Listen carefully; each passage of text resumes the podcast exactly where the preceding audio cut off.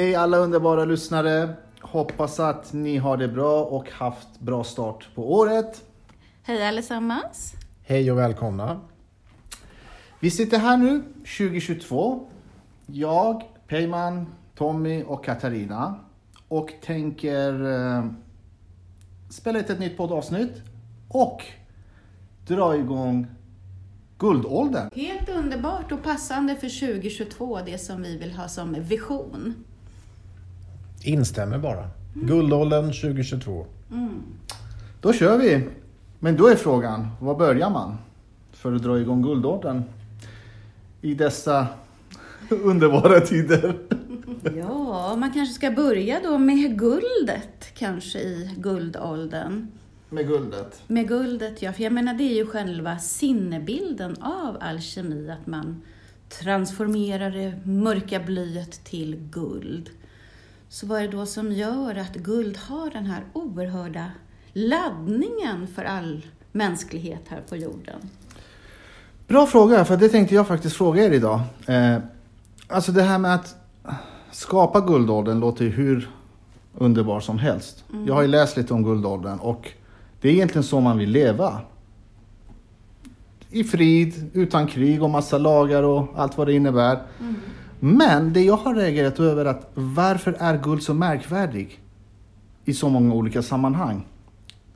Guldkroppen, guldåldern, eh, guld är väl ganska viktigt i alkemi, även i guldbutiken och så vidare och så vidare. Så vad är det som är så speciellt med guld?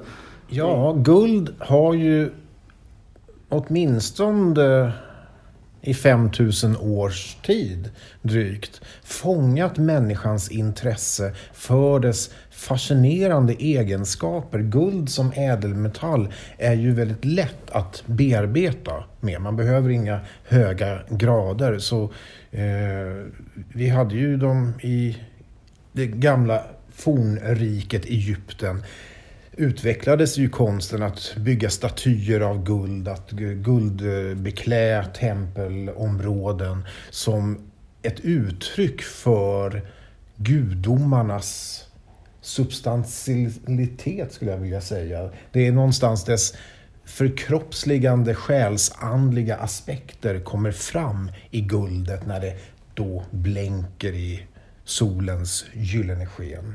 Mm.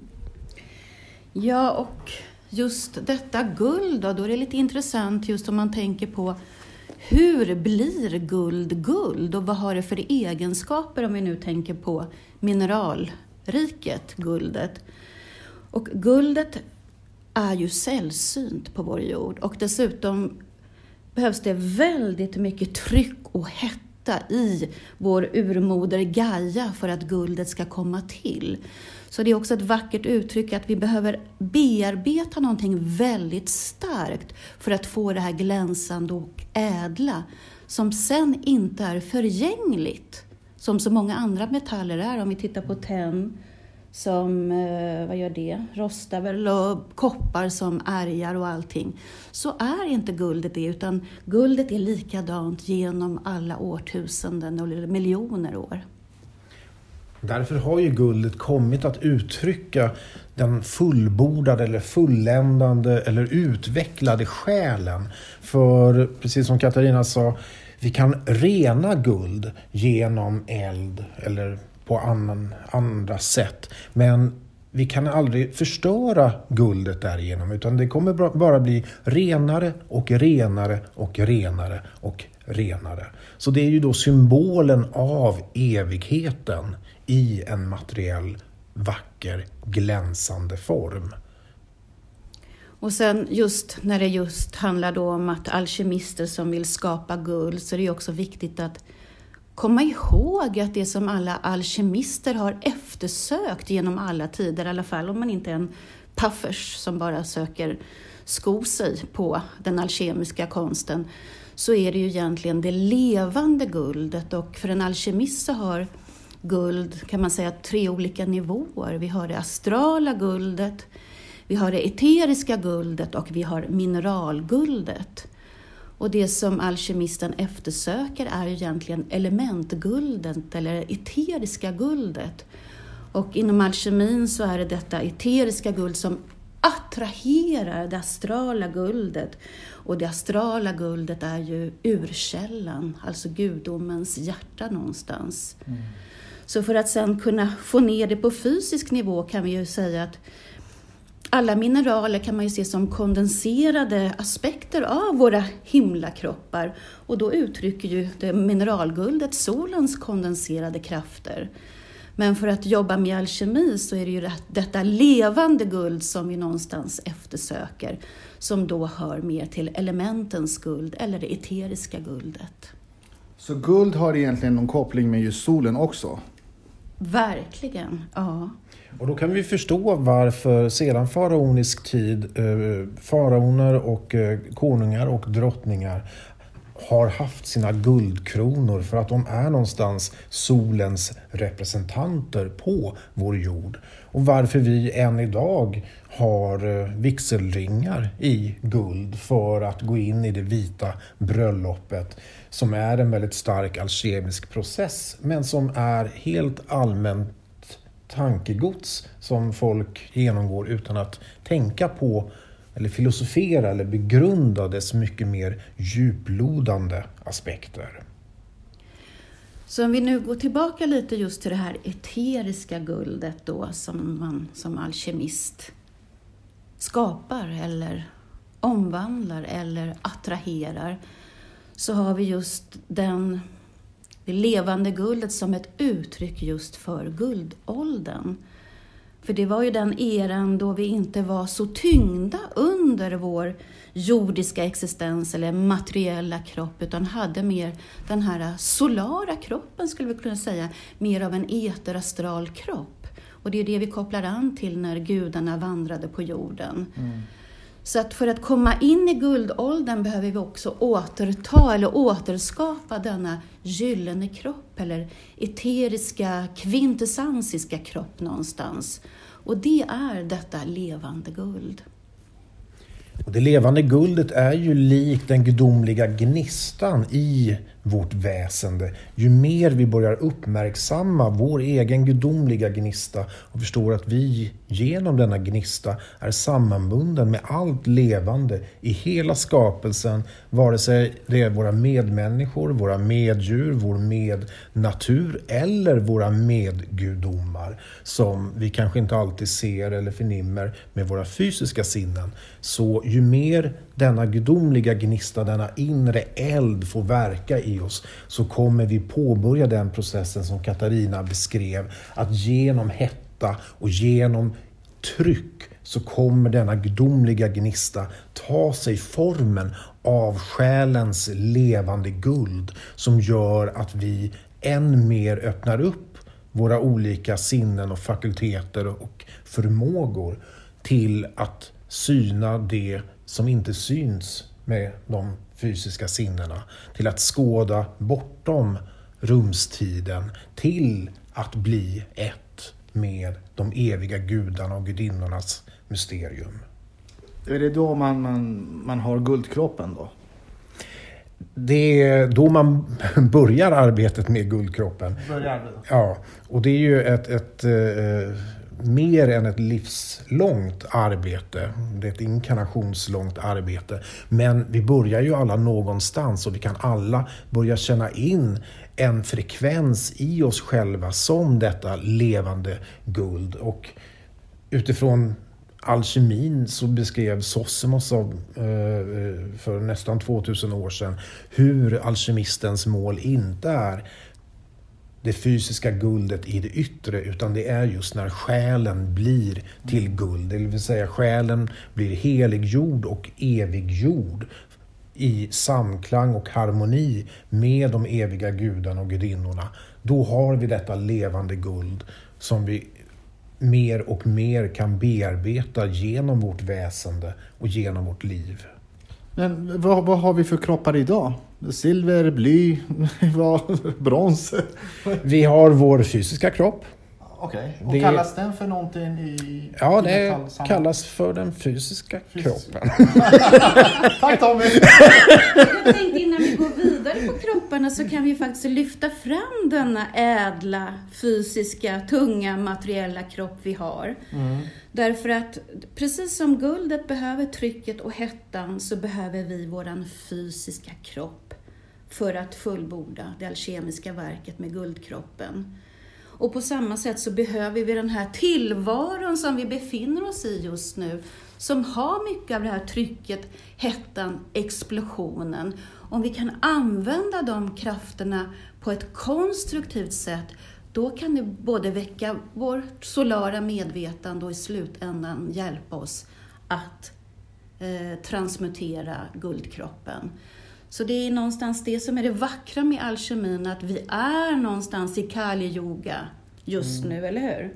Järnåldern. Järnåldern, ja. Järnåldern. Och då är det ju liksom, det är ju kon som, om vi tar den hinduiska traditionen, det är väl kon som bara går på ett ben. Guldåldern är väl fyra ben som kon går på och sen silveråldern, tre ben. Eh, vad kommer sen? Brons, två ben och järn, ett ben. Och då ser vi, det går inte att gå på ett ben för en ko. Och det är någonstans där vi ligger hela mänskligheten just nu På ett ben. på ett ben och kravlar. Men det är då vi också har den här mörka trycket och hettan som gör att efter järnåldern kommer ju faktiskt guldåldern åter. Satya Yuga. Hette det så? Eh, säkert möjlighet att förbättra uttalet, så ja. Tack Tommy! Hur säger du det? Vi, vi, vi Nej, pratar hur om guldåldern. Nej, men det här... GULD. Okej. Men det är samma koncept som de indiska tidsåldrarna. Och det vackra med de indiska tidsåldrarna är ju att de, vi vill ju som människor se att vi hela tiden genomgår en evolution. Att mänskligheten generellt sett och att vi som individer i mänsklighetens kollektiv går från barndomen till att bli än mer medvetna varelser och än mer visa och kunniga och någonstans går igenom en evolutionär process tills vi uppnår guldets prakt och strålande. Men utifrån ett annat perspektiv så är det precis tvärtom. Att mänskligheten inte genomgår en evolution utan snarare en degeneration. Att vi hela tiden har en tendens att glömma bort insikter och lärdomar som forntidens människor hade uppenbarat och tog för självklarhet. Och då ser vi nu resultatet i vår Kali-yoga, järnålder, där det är den starkes ord eller den starkes svärd som styr samhället. Man har tappat kontakten med sitt gudomliga upphov. Man ser inte gudar och gudinnor vandrandes vid vår sida. Vi tror att det är... Vi, man härskar genom att söndra. Och man bryr sig inte om det stora kollektivet utan man bryr sig om det privata lilla kollektivet som i förlängningen är viktig för mig för det är det som ger mig styrka och makt. Och om det innebär att vi kan begå brott mot andra s- små kungadömen för att stärka oss, då är det gott för oss. Så vi har tappat bort helhetsperspektivet och då har vi inte ens nämnt någonting om hur vi har tappat bort helhetsperspektivet i relation till jorden, till naturen, till klimatet. Där egot och jaget alltid går före självet och det gemensammas, allas bästa.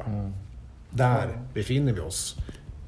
Ja, Igår. det enda guldet som är kvar idag är det fysiska guldet som man tjänar pengar på, verkar det som. Allt annat så har ju Ja, och försvunnit. det är ju lätt att lockas också av kattguldet som det heter. Det som blänker hela tiden. Som drar oss bort från självets eller själens guld. Men för att det inte ska vara så dystopiskt nu som det lätt blir i de här tiderna när man talar med de flesta människor, då är det ju någonstans att se att från den där järnåldern så kan vi faktiskt genom det här trycket, hettan, genom att allting ställs på sin spets som det gör nu för de flesta människor, då kan vi också börja den här resan in till själens guld och återskapa guldåldern. Och det kanske tar tid innan vi gör det på en kollektiv nivå, men varje människa som jobbar med det alkemiska verket, där har vi ju de här åldrarna. Vi går från den svarta till den vita, till den gula, till den röda som någonstans är guldåldern. Mm. Och då kan vi återskapa, varje individ kan återskapa guldåldern i sitt eget liv. Och när vi gör det, då blir det ringa på vattnet som alltid till de vi har omkring oss. Och fler och fler kan göra den här transformationen. Så vi kan på individnivå eller i mindre kollektiv ändå återskapa guldåldern. Och med tiden så kommer då även stora jorden bli det vises sten. Katarina, mm. tack för de fina och kloka orden. Men jag tror att du har glömt en sak den här gången. Låt höra. Nej, vad tror du? Mums! Mums! Du har glömt bort mums den här gången! Katarina! Nej, men det har du ju helt rätt i. Jag, jag, jag kände väl att jag... jag... Ja, att det var någonting som saknades för att det skulle bli... Och vilken tur då. Vi måste kunna... Alltså, ja. ja. Det krävdes lite dystopi ja. för att vi skulle påminnas om och guldet. Det är ju en bra analogi till hur det är, för det är först när det blir lite tungt och mörkt som vi börjar söka ljuset, eller hur? Så är det. Ja, så vi ska nu ha en... Vad blir det för mums då? Det blir en härlig mums av eh, Guldkroppens elixir. Självklart, nu när vi har guldet. Mm. Tommy, du kan vidare befordra den. Men sen precis som guldet har den här svärtan i sig, det ser vi när vi tittar på guld, det är inte bara ljus, eller hur? Mm. Det har ju den här tyngden och svärtan i sig. Och då har vi ett ganska nytt elixir här som är Mikaels förening med draken. Och jag mm. tror att du kanske har provat det här innan Per. Ja, den, den, är, den är verkligen... Det är krut i den. Det är krut i den. Ja, så det är för att få trycket och hettan då när Mikael och draken blir ett. Och sen har vi ju då elixiret som verkligen uttrycker den här eteriska eden och det är gudinnans daggelixir. Mm. Så nu har vi en härlig kombo här av olika ädla droppar. Gud, det här blir riktigt mums. Nu blir det riktigt. Undrar om jag klarar av det här nu. Så. Så. Då skålar vi för Guldets tid. Guldets, tid. tid 2022. Det börjar nu. Skål! Skål! Skål! Skål.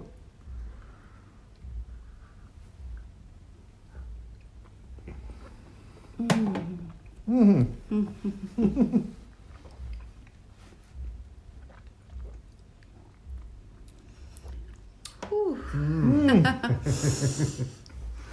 Mm. Vi hoppas att ni som sitter och lyssnar wow. också har någon, några oh. ädla droppar. Det här var ju... Ah. Aj. Finns det något kvar? Mm. Aj. Ja, precis. Det var aj. Det var när Mikael Melansen gick in. Ah. I Draken och Draken. Nu fick, fick vi ett nytt ord inför 2022. Aj. Mums och aj. Ja, nej men det, det, var, det var krut i den här. Mm. Tack Katarina. Tack. Jag vet inte vart jag avbröt dig men ni får fortsätta. Jag minns inte heller riktigt vart vi var men om vi... Gud. Så som vi arbetar och verkar inom den alkemiska traditionen så vill vi ju alltid se harmonin och samklanget mellan det utom och det inom. Vilket gör att vi kan lära oss väldigt mycket av, om våra inre processer genom att förstå även yttre processer. Vi har varit inne på det några gånger att när det är som tyngst, när det är som mörkast, det är ju då vi också uppmanas att gå in i vårt eget själsdjup för att där finna det ljus som inget mörker kan övervinna. Vår egen gudomliga gnista eller våra fragment av vårt levande guld som vi har att bearbeta och arbeta med genom begrundan, filosoferande och framförallt agerande för att detta guld ska sprida sig i vårt liv. Men precis som det yttre guldet kan renas mer och mer genom exempelvis kungsvatten. Vad heter det? Kungsvatten som är en stark syra som är så eh, frätande att till och med guld kan lösas upp.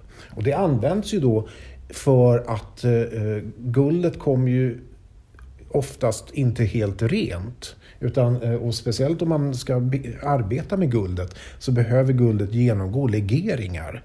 Du kan inte ha 100% guld för då blir det nästan flytande.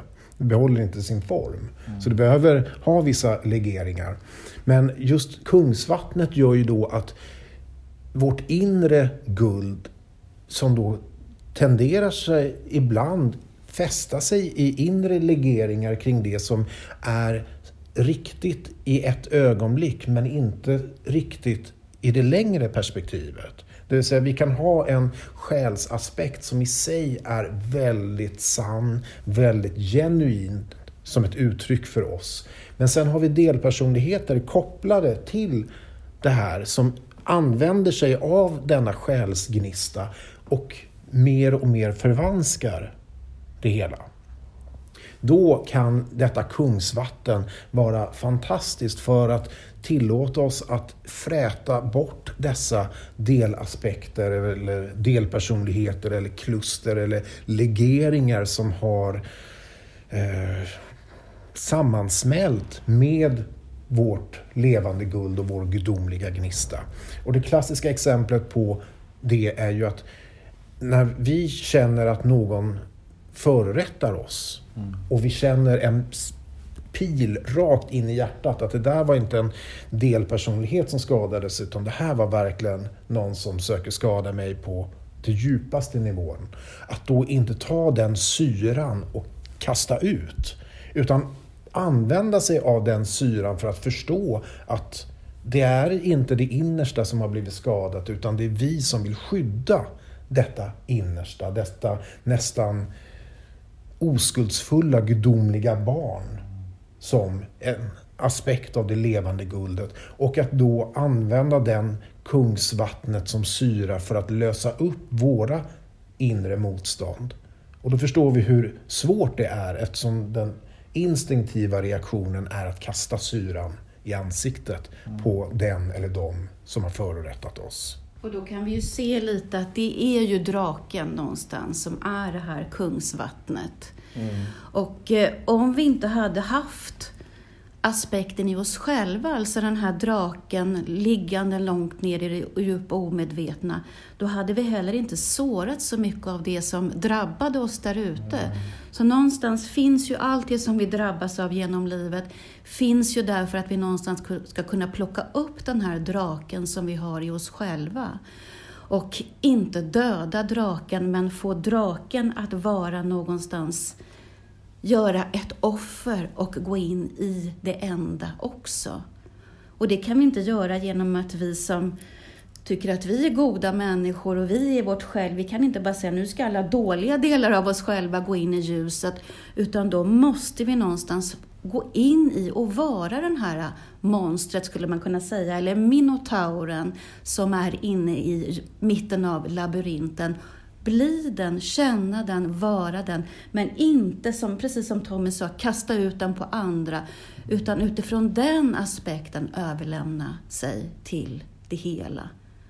För syran är ju giftet av separation. Mm. Och det är någonting som hela mänskligheten lider av. Den här känslan av att vi är separerade. Vad är det som har gått fel? Alltså tänker vi från eh, guldåldern fram tills idag. Alltså det kan vi se klart och tydligt utan att behöva vara negativa på något sätt. Men vad är det som har gått fel? Varför har vi förlorat den här informationen? Du hörde att jag inte kunde andas där. Kungsvattnet föll sönder hela... Jag tror inte att det har gått fel. Det, vi, Eller? Nej, vi, inte vi ser ju någonstans Inte att, gått att fel, men att vi har missat, alltså att, att, att vi inte har tillgång till den kunskapen, tänker jag. Det som vi hör här idag. Mm. Jag tror inte det är så många som har den kunskapen. Jag, jag, jag tror att det som har gått fel är att vi tror att cyklerna hela tiden leder mot vad alla är överens om som en fullbordan. Och det är det, därför vi har ett sånt behov av myter och legender och att förstå arketyper. För då kan vi förstå det som forntidens människor tog som en realitet men som för oss bara blir uppmärksammade i härliga drömmar eller i mardrömmar eller eh, i fantastiska tv-serier eller, eller filmer som gestaltar dessa arketyper. Det är ju ett sätt att påvisa att hela skapelsen genomgår cykler. Allting genomgår ju utifrån våra kroppsliga sinnen en födelse, ett liv och en död.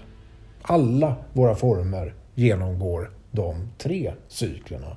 Men vishetstraditionerna påvisar då att denna födelse, liv och död är en del av många fler cykler av födelser, liv och död. Kosmologiskt skulle vi kunna säga att innan, vad fanns innan Big Bang? Ja, det fanns ingenting för det fanns ingen rumstid då.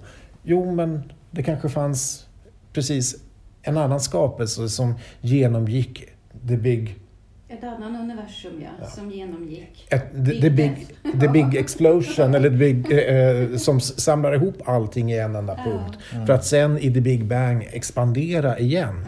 Och det är ju fler och fler fysiker som nu eh, under senare åren faktiskt tycker att det är en av de bättre förklaringsmodellerna. Det förklarar inte vad som skedde innan Big Bang, men det förklarar att Big Bang var inte en början från intet, utan det fanns någonting Innan. innan. Och det är det våra vishetstraditioner, våra fantastiska myter beskriver. Exempelvis genom dessa tidsåldrar. Och jag tänker på också den här fysiken som vi har nu med kvantmekaniken och strängteorin. Den går ju hand i hand dessutom med den alkemiska traditionen eller vishetslärorna. Så på något sätt börjar vetenskapen, i alla fall inom fysiken, Hitta till alkemin. hitta till alkemin, som ju också är en vetenskap. Och om vi tar Fulcanelli så tar han upp att vi är ju i Matteus tidsålder som står för vetenskapen, men den alkemiska, alltså helhetliga vetenskapen. Kan du ta om det där? Vad sa du? Fulcanelli avslutar ju sin bok då, Katedralernas mysterium med ett mystiskt kors som har lite mer den här omen av de här fyra tidsåldrarna. Och den vi är i är ju då Matteus tidsålder. Och det är vetenskapen men också människans tidsålder. För det andra har vi ju örnen och lejonet och tjuren som uttrycker de andra tidsåldrarna. Så det är samtidigt vi människor genom att få en mer helhetlig vetenskap. Där det är precis som hos Pythagoras exempelvis, där, där eh, empirik, eh, filosofi, andlighet, alla de var ju förenade i ett. Så när vi börjar närma oss det, då kan vi också omskapa och lämna den här tidsåldern för att antingen backa tillbaka eller genom den här explosionen faktiskt gå över Komma till tillbaka. komma tillbaka till guldåldern. Eller så får vi göra backandet genom de tre tidsåldrarna till guldet. Då är vi snart i mål, Ja. känns det som. Nu är vi snart i mål. Men jag tänkte på det Katarina sa att vi, vi har ju faktiskt, även om jag tror att majoriteten av människor är övertygade om mänsklighetens evolution, fr- framåtskridande, så säger ju majoriteten av människor att det var bättre förr. Ja. Är det så? Majoriteten av människor tycker att det var bättre förr för att man har idealiserat sin barndom. Alltså eller, sitt liv, sitt eget nej, liv? eller det görs ingen bra musik sen Vivaldi. Det var bättre förr. Eh, eller det har väl inte gjorts ett enda fint konstverk sen rafaeliternas tid. Etc. Vem har kunnat bygga en katedral sedan Chartres? Mm. Det vill säga, vilka, vem har kunnat bygga någonting som idag. imponerar sedan egyptisk faraonisk tid med pyramiderna? Det vill säga att varje, varje generation har en, inte bara en, utan många tillbakablickar av vad som var mycket bättre förr. Sen kan alla tycka att ja, men läkekonsten och, och förmågan att hantera brutna ben eller sånt, det är ju mycket bättre nu. Men Jag tror till och med det var bättre förr. jag tror vi... vi, vi många, Folk levde i alla fall 100-120 år då. Hur mycket le- så. äh, äh, Och de här sumeriska kungalängderna, som sumeriska kungalängderna, då var det väl tusen år som Ja, men de det är det jag menar, så jag tror till och med det var bättre förr.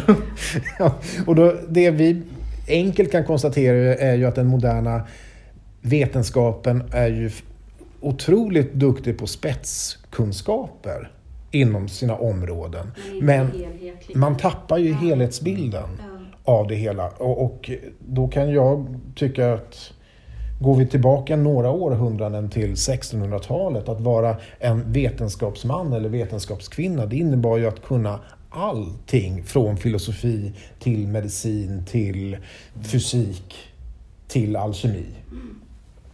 Men jag bara tänker på, viktigt det du tar upp det här med att vi, vi, vi vill hela tiden bedöma hur det var. Är det bäst då eller Mm. bäst nu? Så jag skulle också vilja säga att själva det här dömandet, att vi hela tiden ska bedöma något som bättre eller sämre, går åt Mm. Det var vi bättre på förr, eller hur? Nej, jag skulle vilja säga att det är det som är också draken i oss. Mhm. Därför att då börjar vi ju hela tiden att vi ska utvärdera istället för leva.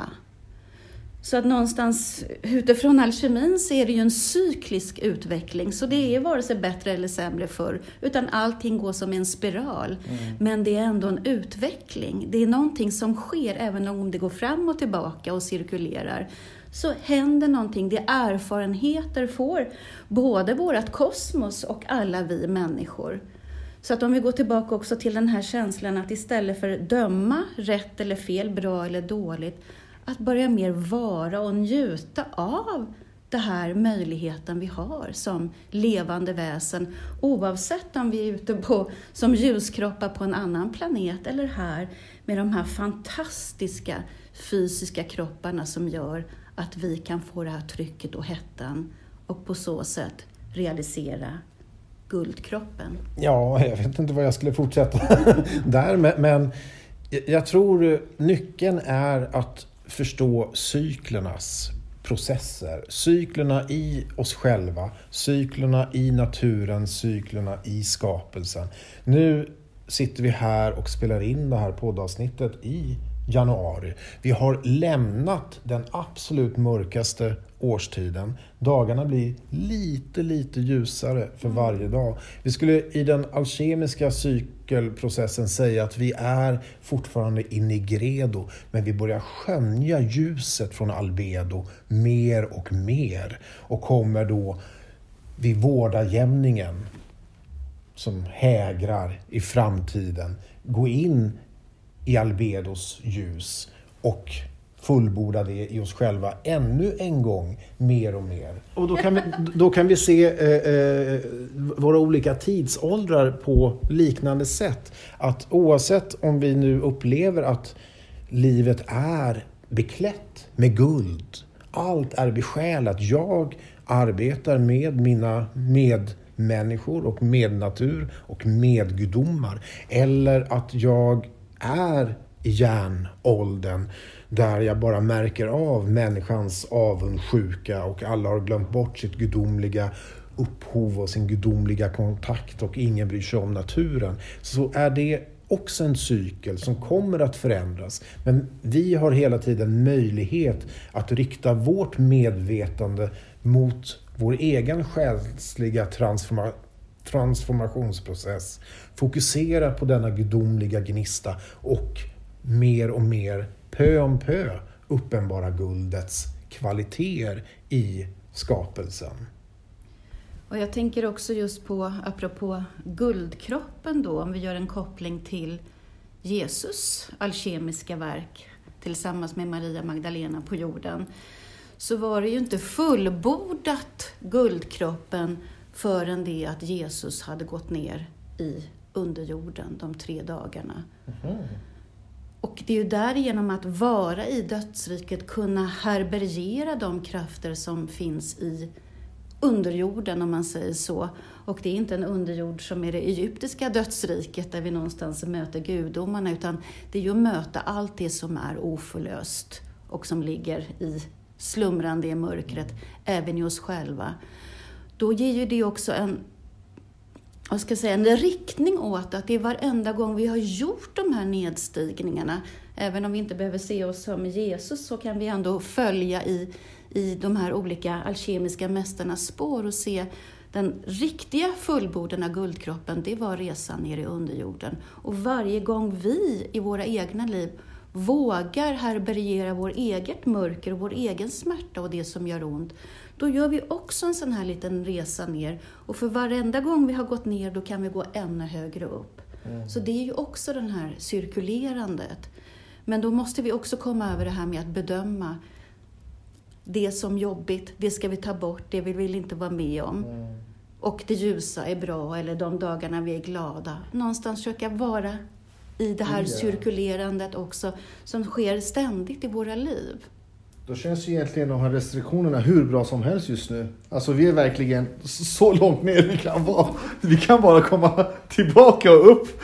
Eller, ja. Eller hur? Ja. ja. På så sätt, alltså, ja. alltså, när du beskriver det så tänker jag så, den situationen som vi befinner oss i. Det är ju därför någonstans där järnåldern kan ju gå över till guldåldern på det sättet. Men då krävs det ju att vi alla människor, eller i alla fall ganska många av mm. oss, kan följa den här vishetstraditionen eller alkemiska vägen någonstans och härbärgera vårt egen smärta, vårt eget mörker. För just nu är det ju så att det kastas ut på mm. alla andra eller folk gör rätt eller fel eller man ska göra si eller så. Men vi har en stor möjlighet att möta vår mörker just nu så som det ser ut. Det har du rätt i. Då kör vi! Och jag tror Guldet har vi redan sagt har en koppling till solen. Mm. Och därför har det en koppling till det solara medvetandet.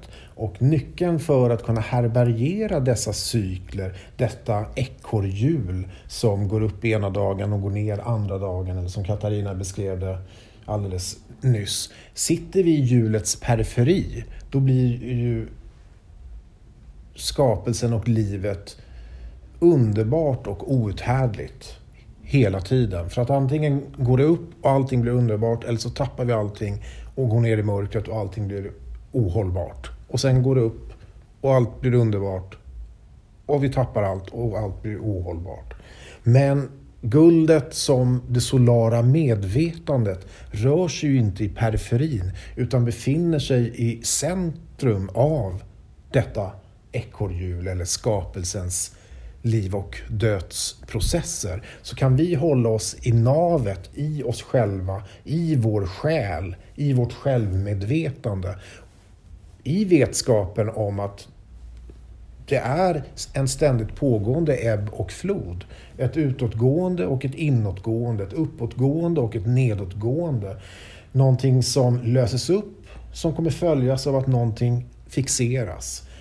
Behåller vi vårt själs rum i vårt nav, då har vi ju igen tillgång till detta solara guld som gör att vi kan se skönheten i det som behöver lösas upp. Jag tänker också på symbolen för solen och guldet är ju cirkeln med punkten i mitten. Som uttrycker också att punkten är den här mitten, navet, men också strålar ut i hela periferin. Precis som solen så strålar det solara medvetandet ut, ut på allting, hela vägen ut i periferin. Men det betyder inte att vi beger oss ut. Vi kan göra det frivilligt, bege oss ut i periferin för att sedan hämta in kunskap och gå in till centrum igen. Men vårt solara medvetande går ju liksom inte så att det strålar till Tommy och till dig som, som jag tycker är trevliga och sen så passerar det förbi några andra mm. personer. Utan det går ju igenom allt och det, är det, som, det strålar ut på allt och det är det som är vackert också med den symbolen. Det omfamnar allt hela vägen ut till ytterkanten av universum. Mm. Och då kan vi ju, tänker just när du nämnde just det solara medvetandet, för att det kan ju vara svårt för folk som lyssnar som kanske inte Mm. håller på så mycket med alkemi och det här med guldkroppen som är det mest avancerade. Men det solara medvetandet är ju någonting som vi alla kan komma i kontakt med och igenkänna.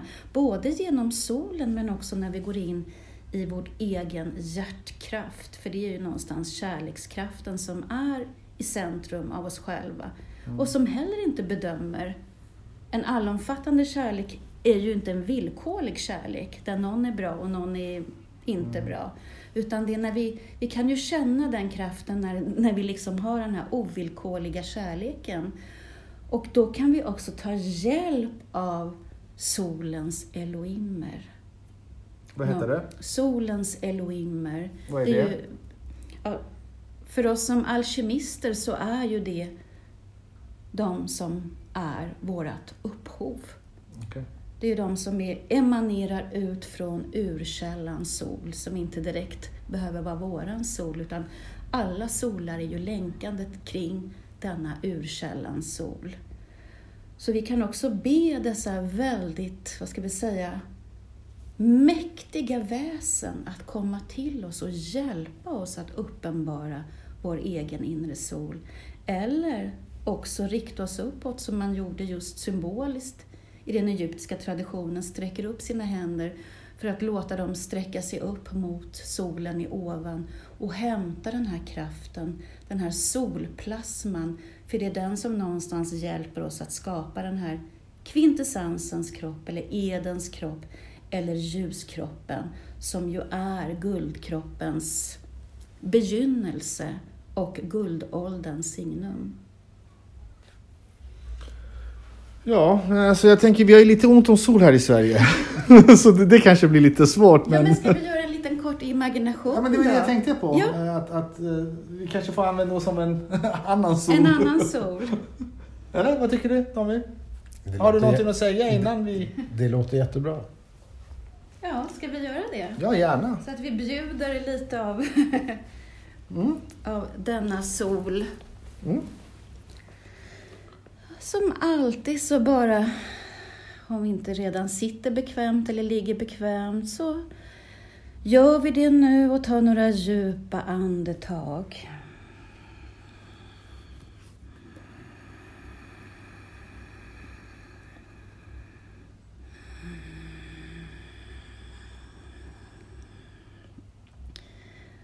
Och så kan vi kalla på våran daimon som också kan vara vårt kraftdjur. Och be att detta kraftdjur, våran daimon, kommer till oss. Och för oss till vår alkemiska trädgård.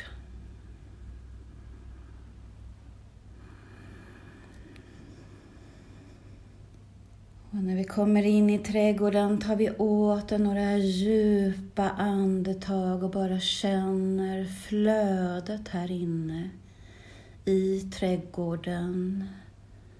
Naturens krafter. Vatten, vind, eld och jord. Alla de fyra elementens krafter.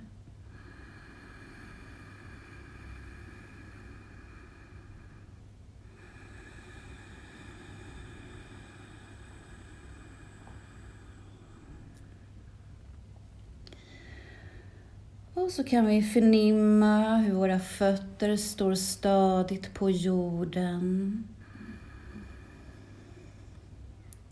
Och att under jordskorpan finns den telluriska solen.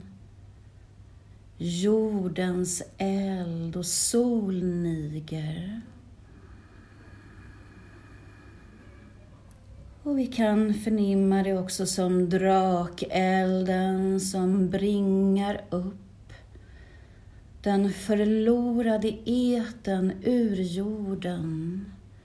Eten som föll ner i jorden genom fallet. Fallet ut ur paradiset.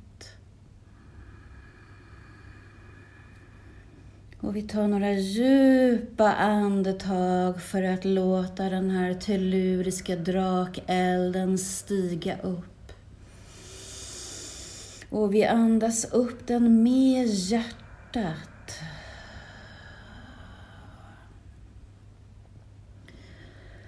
Och vi omfamnar drakens eld med hjärtat.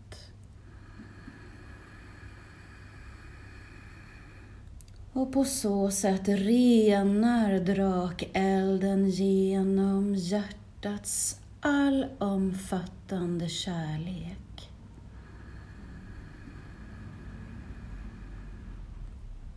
Och vi låter kraften som stiger upp och renas genom hjärtat, smaragden, klorofyllet djupt i vårt hjärtas sol. Aktivera strömningen uppåt allt mer. Så ta några eldiga djupa andetag nu.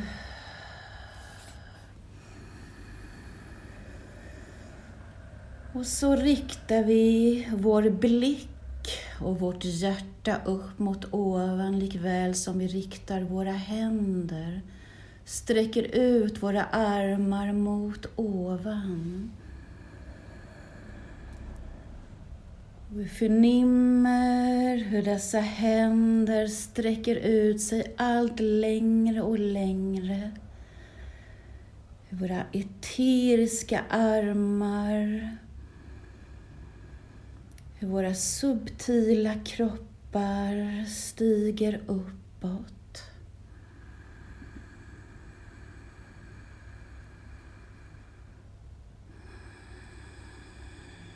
I riktning mot solen, bortom solen, urkällan.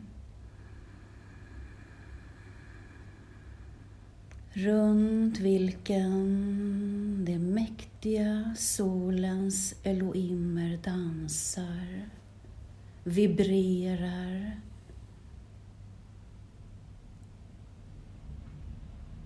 Och vi förnimmer hur vi går så nära som möjligt som vår mänskliga organism kan härbärgera detta urljus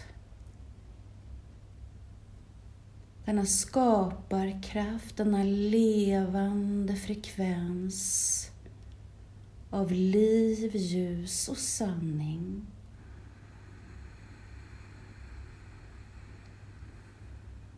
Vi kanske känner hur det vibrerar i handflatorna, fingertopparna.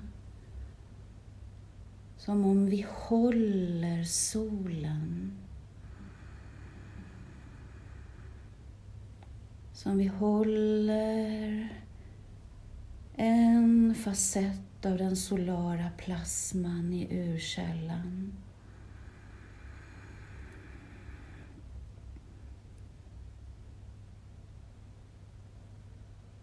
Och i tyst begrundan söker om möjligt förnimma Elohimernas skaparkraft.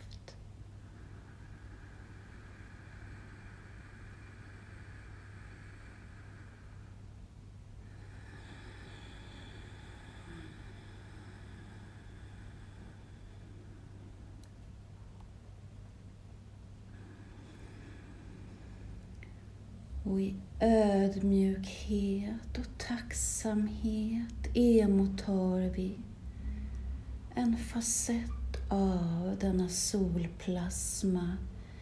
Förnimmer det som en solskiva, röd och klar, plasmatisk och vibrerande, som vi nu håller i våra händer.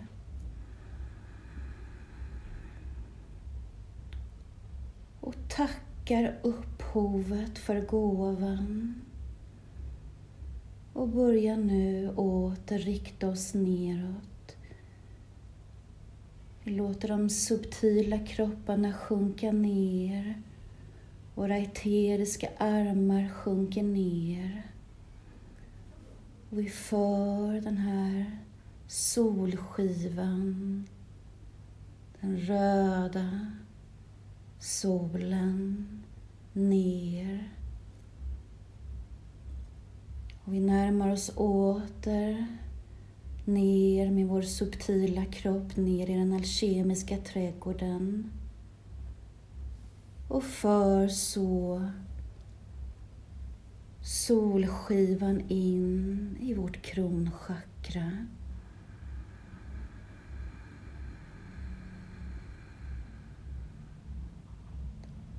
Som att vi fyller upp med denna gudomliga gnista in i kronans chakra som strålar ut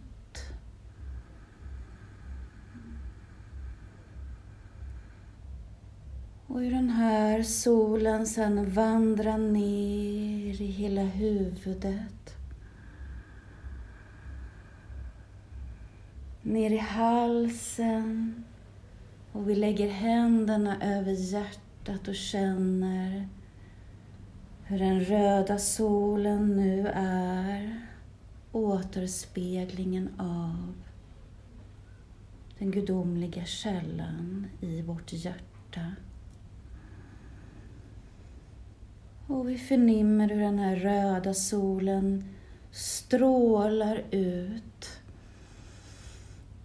hela vårt väsen och hur de här strålarna renar. Och hur vi låter allt det som vi är redo att släppa taget om av kluster och smärta rinna ut genom benen ut genom fotsulorna och hela vägen ner till solniger som omskapar.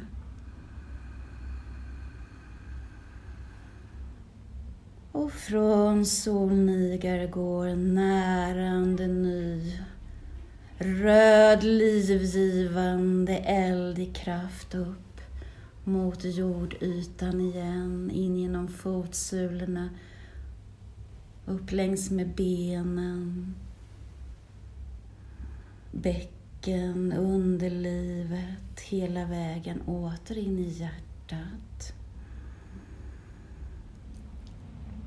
Och vi tar några djupa andetag och förnimmer hur vi är. Denna sol som medlar och förenar solen i nedan med solen i ovan.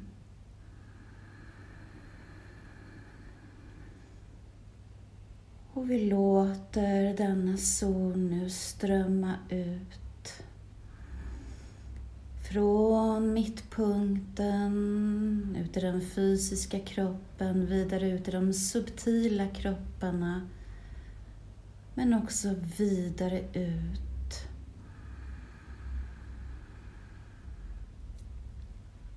Vi lyser så upp omgivningen omkring oss. Hela skapelsen. På utandningen och på inandningen så drar vi åter in urkällan sol i ovan och solen i nedan.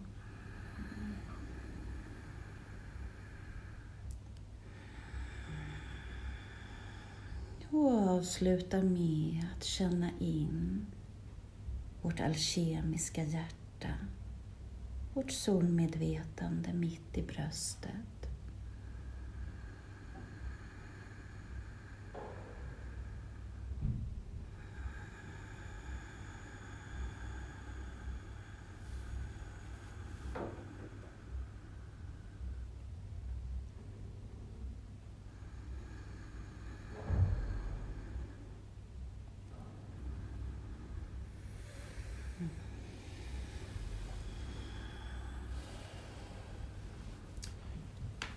Så som strålande, emanerande, livgivande solar som ger sig hän. Låt oss möta detta magiska 2022. Ja! Eller hur? Ja! Det gör vi. Då tackar vi för denna gång. Vi tackar för denna gång. Så hörs vi nästa gång. Så hörs vi nästa gång. Tack kära Lyssnare. Lyssnare, medskapare med oss. Medsolar. medsolar. Medsolar. Nu skapar vi guldåldern. Så var det det. Så var det det, men vi har tålamod. Tack! Tack, tack. Hej då. Hej då!